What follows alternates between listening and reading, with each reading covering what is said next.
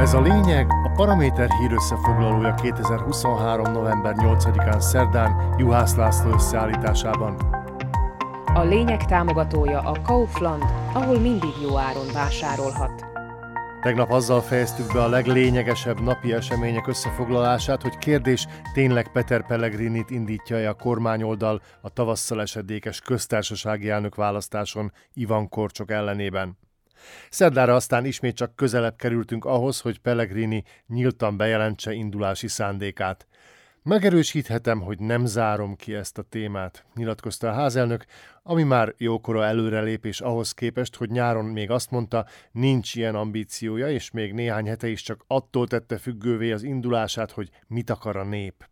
Nos, a közvéleménykutatások alapján az Isten adta nép bizony azt szeretné, ha Pelle beköltözne az elnöki palotába. Szerdán egyelőre csak látogatóban járt ott, vitt egy ízléses csokrétát leendő elődjének, Zuzana Csaputovának, akivel hosszan diskuráltak. És ha már ott volt, kihasználta az alkalmat, hogy leszedje a keresztvizet helyetteséről, a Smer színeiben parlamenti alelnöki pozíciót szerzett Lubos Blaháról.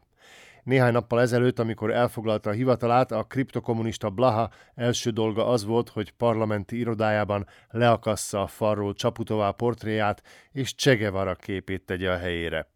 Ez miatt a minősíthetetlen viselkedés miatt kapta le őt a tízkörméről a leendő elnökjelölt, mondván Blaha gyerekesen és kínosan viselkedett. Azt azonban senki ne várja, hogy a kormánykoalíció első lépése az lesz, hogy titkos szavazáson leváltja a saját maga által jelölt alelnököt, nyugtatta meg Blaha rajongóit Peter Pellegrini aki, ahogy azt már jeleztük, szintén nem elhanyagolható szurkoló táborral rendelkezik, ezért jelenleg alig ha van, aki számottevő ellenfele lehetne. Pellegrini köztársasági elnöké válása ezzel párhuzamosan elsősorban a Hlas Smer általi ledarálását és a legnagyobb koalíciós párt megerősödését eredményezné. Tájainkon amúgy is súlytalanná válás vár az ikonikus vezető nélkül maradó pártokra, erre számos példa van, a legközvetlenebb párhuzam a HZDS-ből kilépett Ivan Gasparovics által gründolt és csúfos véget ért HZD-jé lehetne. Annak idején ezt is egy olyan elégedetlen politikus alapította, akinek tele lett a hócipője a tekintélyelvű miniszterelnök által deformált anyapártjából, majd mikor Gasparovics köztársasági elnök lett, a HZD is eltűnt. Minden esetre Pellegrini életrajzából már valóban csak az államfői poszt hiányzik, hiszen még 50 éves sincs, és volt már parlamenti képviselő, államtitkár, miniszter, házelnök és miniszterelnök is. Az sem zárható ki, hogy Pellegrini eleve úgy taktikázott, hogy segít létrehozni a negyedik Fico kormányt, amelyik azután jutalmul hozzásegíti őt az államfői poszthoz, és hát nem is igen fülött a foga ahhoz, hogy másodhegedűs legyen Fico mellett, inkább lesz a szövetségese a Grassalkovics palotában.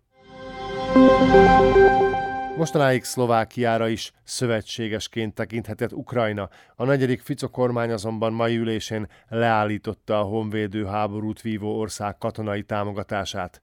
Pontosabban a hadisegély 14. részletének kiküldését, aminek javaslatát még az Ódor Lajos vezette kormány idején dolgozták ki. A Szlovákiának fölösleges készletből lőszert, rakétákat, gránátvetőket adtunk volna a szomszédországnak.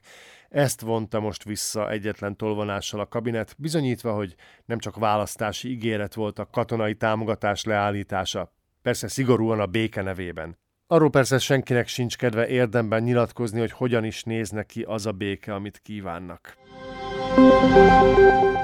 Andrei Dankonak csak kívánnia kellett, már is létrejöhet az idegenforgalmi és sportminisztérium, amelyet az SNS jelöltje Dusan Keketi vezethet.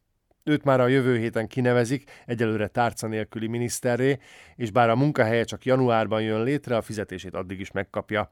A leendő miniszter mostanáig a Pozsonyi reptér igazgatója volt, korábban pedig a banki szektorban dolgozott különböző vezetői posztokon, kisebb mém vihart kavart az interneten, amikor az SNS elnöke szerdán bejelentette, elképzelése szerint a szlovákiai éttermeknek nemzeti menüt kellene kínálniuk. Ennek részleteiről még nem tudunk semmit, de már most borítékolható, hogy még sokat fogunk röhögni, amikor a nem túl brilliáns rétori képességekkel rendelkező Danko magyarázgatni kezdi majd, miért is kell kötelezően brinzolja haluskit és treszkát kínálnia a hazai éttermeknek.